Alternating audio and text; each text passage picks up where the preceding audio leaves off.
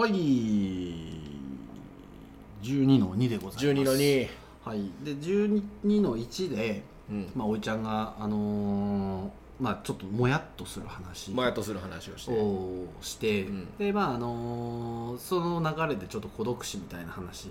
そうだね。になったから、まあちょっとあのー、あのーまあ、仕事上、うん。不動産の、まあ、賃貸、まあ、を貸す仕事をしてるから、まあ、これ前職の時の話なんだけどはいはい。あのーえっとね、えー無断立ち入りって言って、あのー無断立ち入り？うんあのー部屋に 無断で立ち入りますよっていう一応契約書の中に条文があるへえそうそうそう。でこれはやっぱりあの何かトラブルがあったりとかあーまあ緊急事態緊急的な、はいはい。あーことがあった時に、えー鍵を開けて入ることがありますよっていう条文があって、うんうんうんであのーまあ管理上ねはいはい。やっぱり必要だから、うん。で基本的にはそのいる時に入りますよ人がいる時に業あの修理の業者が入ったりとかはあはあ我々が立ち入ったりするけど、はいはいはい。でも緊急事態とかそのいい命の危険がある場合とか、はいはいはい。あとはその連絡がつかないとか、はいはいそういうことがあった場合は無断で立ち入りしますよっていう条文がちゃんと契約書に記載がされてる、で無断立ち入りって俺今まで、えー何回かな？えっ、とね56回あるあ結構あるんだ。結構ある。パターン的には？パターン的にはね、まあ、ほとんどが夜逃げ。そうなんだ。うん。夜逃げ。へ連絡家賃が入ってこない。で連絡がつかない。で現地に行ってもお人がいる気配がない。うん。うんで、えー、ってなった時にまあ夜逃げだろうと。はあはあ。まず疑うわけだよね、はいはいはいはい。でえー まああの手紙とかを入れて、うん。えー手紙を取ってないとかを確認をして、うんうんうん。で警察をに立ち会いをしてもらってはいはい。あのーちょっとあのー開けますよつってガチャッと開ける、とそう立ち会いすると警察なんだね。まあまあそうね、うん。あの事件もし中で人が死んでたりとか。あなるほど。事件性があった場合ね。そうそうそうあった場合にあのー見ちょってなってそうそうそうそう、うん。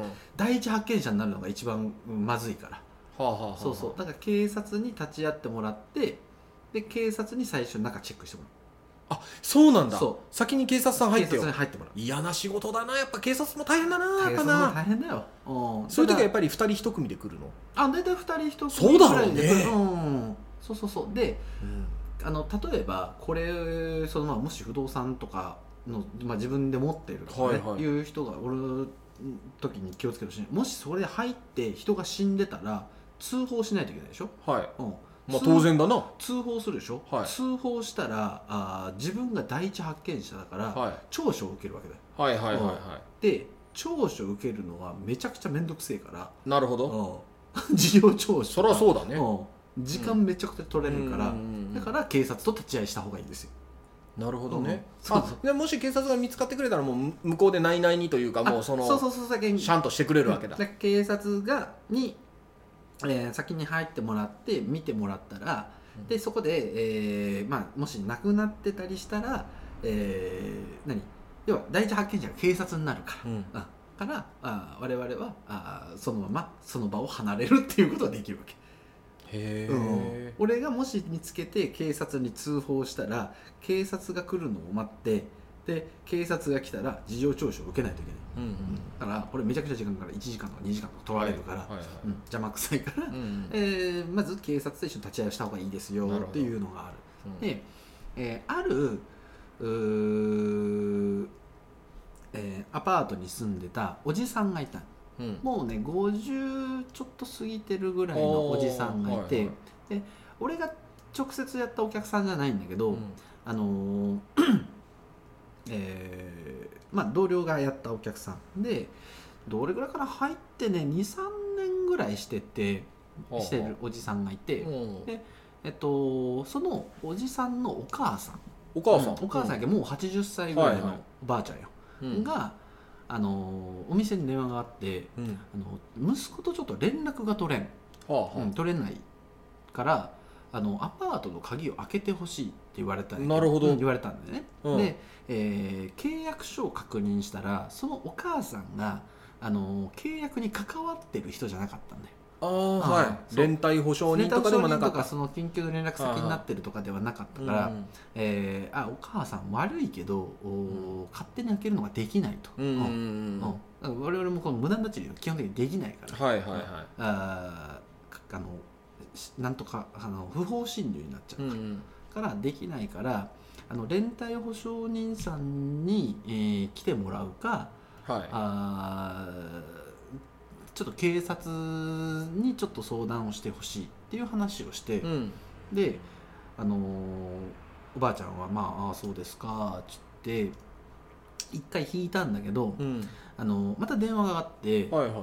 でおばあちゃんが今現地に来たとアパートに来て、うん。でチャイムを押すけど出てこん。でも車はある、はいはい。うん、けあのーまあ旅行に行くっていうのを前言ってたから、うん。旅行にでも行ってるのかなっていうことを言ってたはあはで現地に行ってて車があって、あのー人間が出てこないっていうのがものすごく引っかかって、あはいはいはいはい。でそのまあ田舎だからさうん。車がないとそんなに移動って、まあそうだな。ちょっと面倒くさい、うん。えーエリアだから、あのーあんちょっと車があって人が出てこないのはちょっと怖いなうん。と思って。季節はいつなの？季節はね春このぐらいの時期。ああなるほど。ちょっと昼あったかくなるぐらいか。そうそうそうそう。うん。で、えーちょっと嫌な感じがしたから、うん。あちょっとうんこの時期は忙しかったけどうんちょっとその同僚とちょっと行くかっつってうん。現地に行ったわけだ。はあはあ。でおばあちゃんとちょっと話をしてあの勝手に開けれないと、うん、開けれないからちょっと警察とちょっと話をさせてくれっうん。ていう話をしてでもそのおばあちゃんはいやもうそんな警察とかが絡んできたらもう息子に怒られるけあーまあまあまあ気持ちはわかるよ。もうやめてくれって、そうだな、ん。そうなるわな、そうそういう話をししてるけど、いや もし中で倒れてたりしたらやばいから、うちとしてはそのこれきっかけに開けたいと。うん。で保証人にも連絡してちょっとこれこれこういう理由であのちょっとお母さんの方が開けてほしいちゅうことやけ開けていいかっちゅう承諾を一応得て、はいはい。であとは警察の方は一応そのしおお母さん親族だから、親族の人がいるっていう、ところで、えー開けても別に大丈夫ですよっていう、はいはいはい。まあ、立ち会い三者立ち会いでっていうことで。はあで、えー、OK ですよと。でおばあちゃんはやっぱり警察と警察は警察はっていう話をしとったけじゃあおばあちゃんえーっとね、えー俺とおばあちゃんで鍵を開けよう。ん。う、うん、で警察はとりあえず後ろに待機しとってもらおう。うん。何もなければもうそのまま帰ってもらうし、うんで何かあればやっぱりすぐ入ってもらわないといけないから、うんあーそういう形でやりましょうっていう形で説得をして、はいはいはい。うん。で、えー じゃあおじゃあげるよって言ってガチャッと鍵を開けて鍵あのー玄関をガッと開けたわけだよ、うんだからカーテンも閉まってて電気もき消えてたから、はああ。の部屋真っ暗だった。ほうほうほで、えー玄関から部屋の向こうまでが見える部屋部屋だったから、うはあはあはガチャッと開けてあ倒れてるっていうのが俺見えたわけだ。ああ見えたんだもそうう俺俺の身長目線からだとあのーああそこに倒れてるなっていうのは見えた。うん。でおばあちゃんちょっと背が低かったから、うん。ちょうど前になんかこううそのちょっとなんか物を置いてたから、はあはあはあ。あのーパッと俺の顔を見てうん「おらんね」って言って「ああと奥にいらっしゃいますね」っていう言ったわけ、でそのばあちゃんがそのままダッダッダッダッダッとこう中に入ってって、うん。カーテンをシャッと開けたらそのうん扉際に倒れてたわけ。ほうほうほでおばあちゃんが「ああなんとかさん!」っつって、う であのーで俺はすぐ警察に行って「あ倒れあの中にいらっしゃいましたちょっと倒れられてました」もう警察からするとマジかあって感じだよねおうっつって、うん。で警察に入ってもらって、で警察は事件性はないです、まあでしょうな。うん。うん、っていうことで、えーまあ俺そのまあ何？えーっとね倒れてからね多分そんな時間が経ってなかったみたいであうーん。あのーその腐食とかはしてなかった、うん。でもそのね倒れてる姿がうん。あのー何？えー上上着なんか T シャツかなんかを着てでパンツを履こうとしたタイミングで多分倒れてるの。へえ片足パンツでお尻丸出しでうつむけうつ伏せで倒れてたなるほどな。んだよ。でああ孤独死ってなんだかこう救われねえな確かになまあまあっていそうだな。のをね、でうん。あのー何、えー刺繍まあねあの死の匂い、刺繍っていうほど臭くはなかった。季節が良かったんだなまあそうそうそうぐず本当にはなってなかったから、よかったんだけどあのやっぱり、えーその人が死んでる匂いというか、はいはい。をやっぱその鼻にちょっとしばらくついてて、へうんえその日はねお昼ご飯食べれなかったねさすがに。あそう。うん。でまあ、ちょっと1日2日やっぱこう匂いがこう鼻に残ってる感じが。なるほど。うん。あのね、えー端的に言うとこう、2ヶ月ぐらいお風呂に入ってないような。ああすごい赤臭い感じはいはいはい。うんギプスの匂いだな。ああそんな感じそんな感じ。赤臭い感じの匂いがふわっとしたから、でも俺ももう入りたくもなかったから、うんあのー何？もうそのまま警察に任せてはいはいうんはい俺は帰るっつって。あ おばちゃんあの 何、えーいろんな処理が終わったら連絡してくださいって言って、ーうん。でまああの引き上げたんだけど。うんうん。あのそれがねまあ唯一のまあしそのあまあ自分がかか関与した死の現場ではあったけど、ん。まあ、それからもちゃんとあの、えーまあ、その家族とかを使ってそのうん全部引き上げてくれて、であの、まあ、残念ながらやっぱりその中で亡くなられてたから、うん。壁紙とか床は全部張り替えさせてくださいって言って、まあ、それも請求させてもらったけど、うんうん。まああの心が痛いよね。まあそうだな。お母さん逆縁だしな。そうね、うん。だからまああのー何？まあ唯一の救いとしてはやっぱ自殺とかじゃなかったのがねうんまあまだ良かったかな。自然死という形でね。まあねそのじ事故じゃなかったからね、うんよかったな。まあよかったのがねまあちょっと別の話だけど、うん。そのなんかねやっぱそうこういう場に行き当たってしまうとね、うん。まあ、行き当たらないのが一番だけどもともとそのじ実家があの何花屋をやってるから、あの葬儀とかの現場に行くことは多いんだ。あ確かにね、うん。そうそうそうそうだからあのーまあ前もちょっと話したけどこうプータローやってた時にフ,、うん。フリーターというか、あのーニートやってた時に、うんはいはい、手伝いと、花屋の手伝いをやってる時にうん。こうあそこであそこ自宅で葬儀があるからあ花を持っていけと言われて、はい。持ってったらあのーななんかばあちゃん寝ちゃうんな。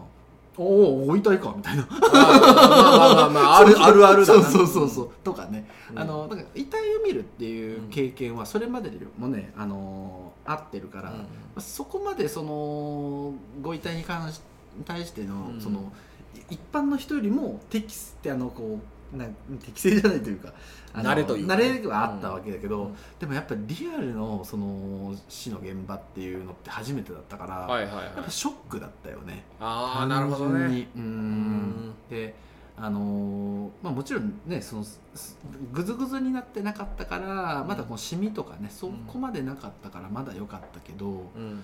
あのーやっぱりこのエリアのアパートでもあるんだよそのまああるだろうな。隣が臭いっていうのからっていうのとかね。やっぱ聞くけどね。あのやっぱりあの匂いがねいまだに忘れられない。やっぱ出てくる出てくる。たまーにうん。なんかちょっとこう ちょっとふふ不正不衛生な人たちとかと出会ったりすると、なんか似たような匂いがするけなるほどな。あっていう。でもやっぱお医者さんとか看護師さんとか偉いよなでもやっぱやっぱそうん。こをいつも経験してるわけだからね。そうそう。そうだからお医者さん看護師さんあとは消防士さんとかうん警察の、うん。やっぱりあのーうんなんかねやっぱ死の現場に携わってる人たち特にやっぱ警察とか消防の人たちは、うんうん。もうその何殺人事件だろうがその自殺でグズグズになっていようがその現場に入んないといけないからやっぱ大変だよ。大変だよ。うん。お医者さんはまださ人の形を保ってるうんかことが多いわけじゃん。確かに検視官とかにならなければね。まあまあそうそうそうね。うん。うん。うんうんうんだからねやっぱ人の死にこう直面するたびにねやっぱこういろんなことを思う、うん、で全くの他人だしその人は、確かにね。うん。で俺もお客さん俺のお客さんでもなかったから、うん。どんな人かも覚えてうん。ない、うん、でもやっぱりその最後の現場にねこう立ち会わせてもらったからお葬式行ったよ。ああなるほどね。家族葬でちっちゃくこじんまりだったけど、まあ、ちょっとお参りだけさせてくださいっつって、ううんんあの社長と2人で行った、はいはいはいはうん。だからねなんかあ貴重な経験でもあったけど、うん。でもやっぱりね経験しないに越したことはないな、いまあそそうだね。とは思う、うん、確かに確かにそう。だからやっぱし心筋梗塞みたいなこうやっぱり突発的なうん。あのものだったらしい話をまあしょうがねえわな。そうね。うん。だからねこういう仕事をしてるとしててもなかなか行き当たらないけど、うん。私も俺も15年やっててまあ1回だから。そうか。あまあそそんぐらいの確率か。そうそう。夜逃げはねちょこちょこある。夜逃げってやっぱりどんな感じなの？物とか全部残ってる感じ？あのね夜逃げは面白いよ、う。んうん、あのねえーっとね夜逃げしたところの部屋はまあ総じて散らかってる、だろうな。うん、でテレビがない。やっぱテレビ持っていくんだ。テレビ持っていくんだよ。うん。これは面白い要はあのお金になりやすかったり、ごはいはい。その娯楽暇つぶしになりやすかったりするものは置いてってる、ああいや持ってってる。じゃあもう残ってるのはゴミばっかりだ。もうほぼゴミ。うん。ほぼゴミやけどでも要はお金払わずに出てってるから、うんうん。そのゴミを1円にでもしないといけない。うんそうまあそうだよね。回収がうん。もうほぼできないから、だから、あのー何、えーその要は買い取り業者みたいな人呼んで、うん。か あの買い取れるもの持ってってくださいみたいな。へ のをやったりはしてた、へえそう。もうね家賃を滞納し始めたらねもうあのー何？家賃ってなくなんないからまあそうだな。そう。1回2回滞納したら追いつくまでが大変なんよ。うんまあそうでしょうな。そうそう。だからね、あのもしこれ聞いてる人の中で家賃の払いがしんどいとか、うん。あのーちょっと滞納気味とかうん。滞納がちとか、うもう2ヶ月滞納してる3ヶ月滞納してるっていう人がいるんであれば早急に手を打った方がいい。うん。うん。まあ、なかなかいないけどね多分ね。早いに越したことはない、うん。うん。でそれって前前々回ぐらいに話したけど結局そのお金を使うサイクルがめちゃくちゃ悪くなってる、うん。うん。もう家賃が滞るっていうのはもう末期。ああなるほどな、末期だから、で必ず最初に不動産屋に相談した方がいい、うんうん。うん。不動産屋に相談をしてであの退去っていうかその出るなりあのどうかするなりっていう選こう選択をしないとはいはいはい。ずるずるたいあの滞納していくと何が起こるかっていうと次の部屋にまあ例えば夜逃げをして次部屋を借りるっていうのができないんだよ。うん。難しくなる、なるほどね。かなり難しい。今その保証会社とか言ってその家賃の保証する会社を必ず通すことが多いから、うん。でその保証会社ってこう横で連携してるからはいはい。そう要は滞納の利益っていうのが残ったまんまになるから、うんうん。だから部屋借りにくくなるから。誰が？でその夜逃げしたら、はいはいはい。夜逃げした先でうんうん。やもうかなり借りにくい状態。あなるほど。夜逃げした人の話をしてるんだそうねそうそうそうそう。だから夜逃げする前にまず相談をして。あなるほどね、不動産を持ってる人じゃなく夜逃げをしようとする人に対して今語りかけたんだそうそうそうそういうことそう。いうことなるほどな。あごめんごめんごめん。なるほど。分かりにくかったね。なるほどね。世にもう不動産持ってる人は、うん。あのー滞納の兆候があったらあの積極的にコミュニケーション取るべき、うんう問題を抱えてるから、うまあそうだよね。問題を抱えてるから、うんあのー積極的にコミュニケーションを取ってその問題を解決すねそのできるものであればしてあげればいいし、あのー何、まあこうね、えー事業者と消費者だからうん。事業者の方がどうしても上だからお金持ってるからうん。ねあの金銭的な補助まではしなくてもいいけど、あのー何かアドバイスしたりとかもうその家賃払えないと出なさいっていうところまで導いてあげた方がいい。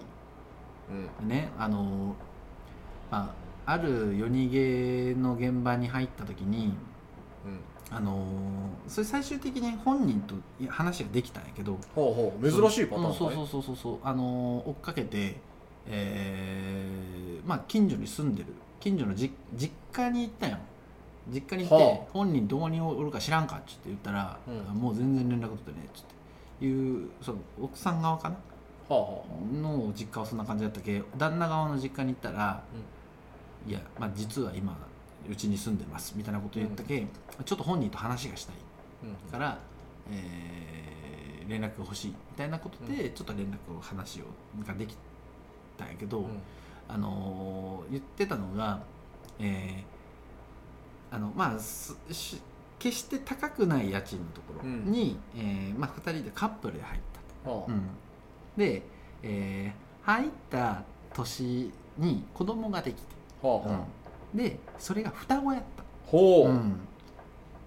で、えーまあ、双子が生まれてうん。その次の年にうん。また子供ができた。はで子供が双子やった。だからにこう部屋に入って3年後に6人家族になった。おお。うん、でやっぱり金銭的な部分がやっぱりこうしんどくなって。しんどいわな。うん。うん。で、まあ、旦那の仕事もちょっとうまくいかんで、ちょっとそういう形になってしまったっていう話をしてたんだけど、だったら相談してこいよっていう話、うん。うん。だからその何？もちろん家賃俺らはあの大家さんから預かってる部屋を貸してるからあの、その家賃を止めるっていうことはできないけど、でも早い段階で手を打てたでしょ、うん、っていうのはアドバイスできるわけじゃん。人間だからさ、ね、実家に帰る、まあ、実家もどっちも近いところだったから実家に帰るとかそういうのができるんだから早めに言ってほしかったっていう話をして、うん、でまあもうその家賃もう取りっぱぐれて、うん。うん。もうとりあえずもう入ってるもの全部捨てて、うん。うん。あのーもうぶ次に貸せる貸し出ししないとね。うんうん。あの大家さんもねうん出ていくばっかりだから。まあそうだな。そうそう。いうのがあったからね今滞納してる人はあーまず相談しなさい、うん。大家さんに相談しなさい。で、うん。えー何？実家に引っ込むなり。ね、お金がかからない道を選択してうんこう生活を改善する方を選択してほしうんいし、まあまあまあまあうんそうだな。うん。持ってる人はあお不動産持ってる人は滞納とかがある人がいるんだったら、うんあのもう積極的にもう出てってくれと、うん。そのなかなかね強く出ていけとは言えないから、うん。その消費者契約法的なものでさ守られてるからね。う、ん。なかなか難しいけどで悪どい人にはその何？やっぱり強くいかないといけないから。困ってる人には助けた方助けてあげるというかねフォローしてあげるようにしてほしいなと思うよね。うん。なるほどねうんなんかねうん。まあちょっとこう不動産屋で経験したちょっとこうなんていうかね心もやつく話。うん。うん。ではどう？いいんじゃないか。あ本当。うん。まあねリアルに経験してる部分でそのなかなかねあのーそういう現場にこう立ち会うっていうことはね一般の人はないだろうから。まあね。うん。うん。ちゃんある？俺は仕事柄あるよ。本当？うん。その何？えどっちかっていうとその結果その法律の相談に行くのに行くっていう感じじゃなくて。あいやだからその遺体は見ないけどああなるほどね。遺体は見ないけど孤独死している部屋とかは入るああーそういうことか、うん、法律上その相続財産管理人っていうのがあるからなるほど。身寄りのないねうんうんうんうん人が亡くなって相続人がいない場合は、うん。結果的に国に帰るんだよ。国庫に帰あるそうね。ただし国庫に帰るけどその前に整理しなきゃいけないでしょ、あそうね。あうん。ーあそういう現場には入ったりする。おおもう今直近でやってるね。本当。うん。そうだよ。超田舎の山奥のおじいちゃん孤独死してあー。1億あった。マジで？うんマジで。すごい。全部国に帰るけどね。あうんあ全部なん国に帰る。だかね。やっぱねこうお金や財産は天国に持っていけないからね。持っていけないからね。うん本当玄関開けてすぐにね布団が敷かれててね。へえもう怖かったよ最初はね。うんうんやっぱりそのは初めて開けるでしょ？ああまあそうか。でその初めて家を開ける時にさ、うんそのまあ、弁護士の先生と一緒に行くわけだよ、うんうんうんただまあ俺が特攻隊長だよ、うんうんまあ、そうそうそうそう、まあ、横に立ってるけど、うんうんうん。まあ、俺が開けるじゃん、うんうんうん。開けた瞬間にさ、まあ、夏のクソ暑い日に家の中からマジで冷たい風が吹くんだよ。本当に。これはやっぱやっぱビビったね。おー。っと。うん、よっしゃ来いみたいな、なるほどうん、へあるね。えそっかそっか。まあまあそれこそね一体とか引き上げられちゃうけどっていう。あそうそうそう。布団とかそのままだし。うん。布団とかそのままだしテーブルにご飯はそのままだし。行政はしないから。そっか。うん。行政はいやでもあのちゃんと仮装はしてたよ。ああ仮装はしてた。仮装はしてたけどそのうんうん。家の中とかは一切当たらないから、へえなんかね不思議な俺だとねクジラの缶詰がいっぱいあってクジラが好きだったあのあかなテーブルの上にやっぱクジラの缶詰が結構あってこう食べてた跡とかあったりとか。へすごかったよ。まあすごかったよっていうかまだ継続してるけど。あそうかそうか、うん継続してる。うんもう終わるけどね。ああでもなんかね、そのまあお互いなんかその普通の仕事してたら経験できないような経験できる。よね。うん。うんあの仕事ではあるから。う確かにな。ん。なんかまあいいのか悪いのかは別にしてね。うん。なんかこう考えさせられる部分というかね、うん。おいちゃんなんか特に多いでしょうねそういう。いややっぱあるよな。あるある。そう。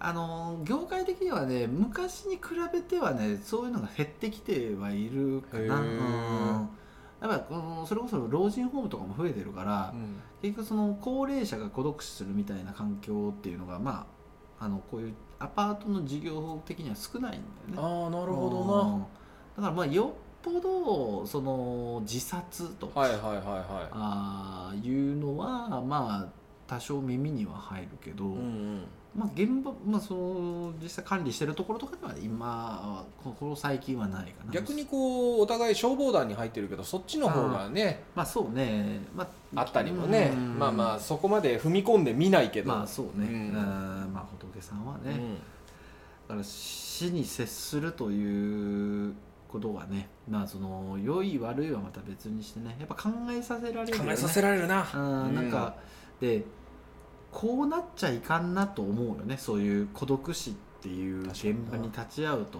であー。うん。あのーこうなっちゃいかんなって思うしやっぱこうさせちゃいかんなっていうあーそれはいい言葉だな。う。んやっぱり自分の親ももうね、えー、7080まあ80までなのか70が近くなって、うん。うん今年うちのおかんが70なんだよ。あ本当？そう。でまあまだまだあと10年生きるだろうけど、うんうんまあ大病もしてるしそのもう足腰悪くなってきてるから、うんうん。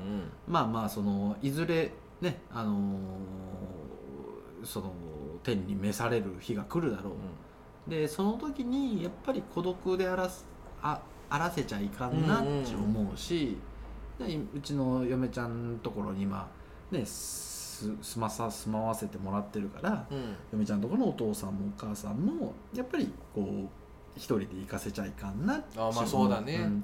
じいちゃんはうちの、えーっとね、母方のじいちゃんは病院で息を引き取ってるんだ。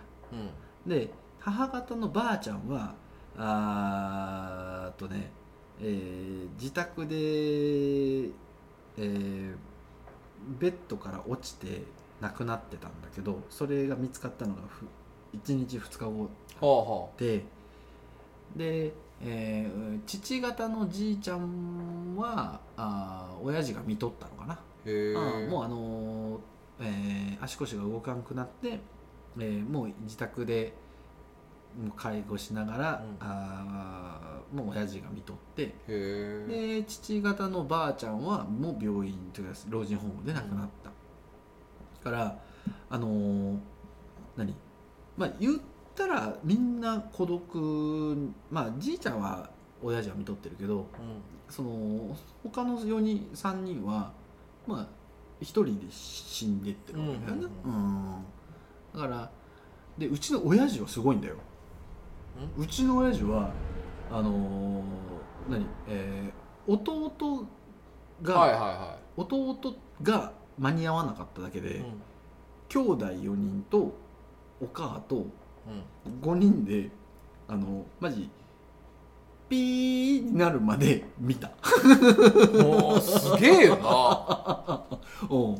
でもうこんここ今日が山だっていううん。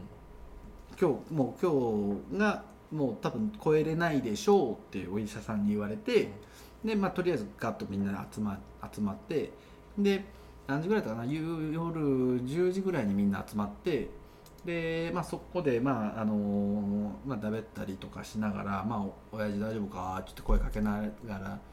で1時半ぐらいかなにちょっと一旦解散して、うん。えーちょっとあの身身支度を整えてもう一回集まろう明日の朝、うん。みたいな話をしてる時にうん。あのでじゃあ解散しようかっつってバラバラ動き出した時にうん。あのー何、えーこの心電図がちょっと異常はな動きをしだしてあうん。へやばいやばいみたいな感じでその5分後ぐらいに亡くなった。えやっぱ分かっちゃったんかもね。いやかんなんかねあのーそらわがままな親父だったしはうん。その生き様はねまあ正直まあ息子が言うのもあれだけどまああのー反面教師にしなきゃいけないような親父だったから。あ俺さずーっと見てたけど話したことないもんな。うーん。会話をしたことがない。そうそうそう。あんまりこうなんていうかね、えーこう対外的にはまあ寡黙な人だったし、だよね。うん。うん。でもねあの外面は良かったからはあは結構そのお友達というかねはうん。多かった、でもやっぱり親父の、まあ、教育のまあしこう中枢というかのあの兄弟を仲良くしろっていうのをずっと言われてたの。ああなるほどね。兄弟は仲良くしましょうっていうのをもう合言葉のようにへそのえ教え込まれてまあお弟かお母か分かんないけどあの兄弟仲良くしろっていうのをずっと言われてて、でまあ結果親父を全員、まあ、兄弟まあお弟だけは間に合わんかったけどうん。うんあの見とれたっていうのは、まあその教育親の教育の成果だったのかなっていうのはちょっと思うね。確かに兄弟仲いいもんね。兄弟仲はいいよ、うん、なだからで本当その心停止するタイミングを見れるってうん。多分ねないと思うよ。なかなかね。なかなかないよ、確かに。うん、だからすごくそれはあのうちの親父は幸せだなと思う。ん。う、うん。まあね今もどこかで聞いてるかもしれないけど。うん。リスナーのいないこのラジオ。そうそうそうそう。唯一聞いてるかい。そうそうそう、うん。かもしれないけどね。だからあのーまあねえー孤独死しちゃいけんしさせちゃいけんなっちゅうのはすごく思素晴らしい。うん。うん。ねまあちょっと、まあくいいよ。暗い話と言ったら変だけどなんかこう重い話ではあったからね。あのー皆さんもねあのー注意してというかね。次回明るい話でもしますか？次回ちょっと明るい話をしようか。誰がするんですか？あのー次回はでもあれだからエンディング。エンディングだって40分ぐらい喋るうん、だからね。エンディングでちょっと明るい話をしましょう。明るい話なんかしますか？ははい。いはいはい、はい、バイバイ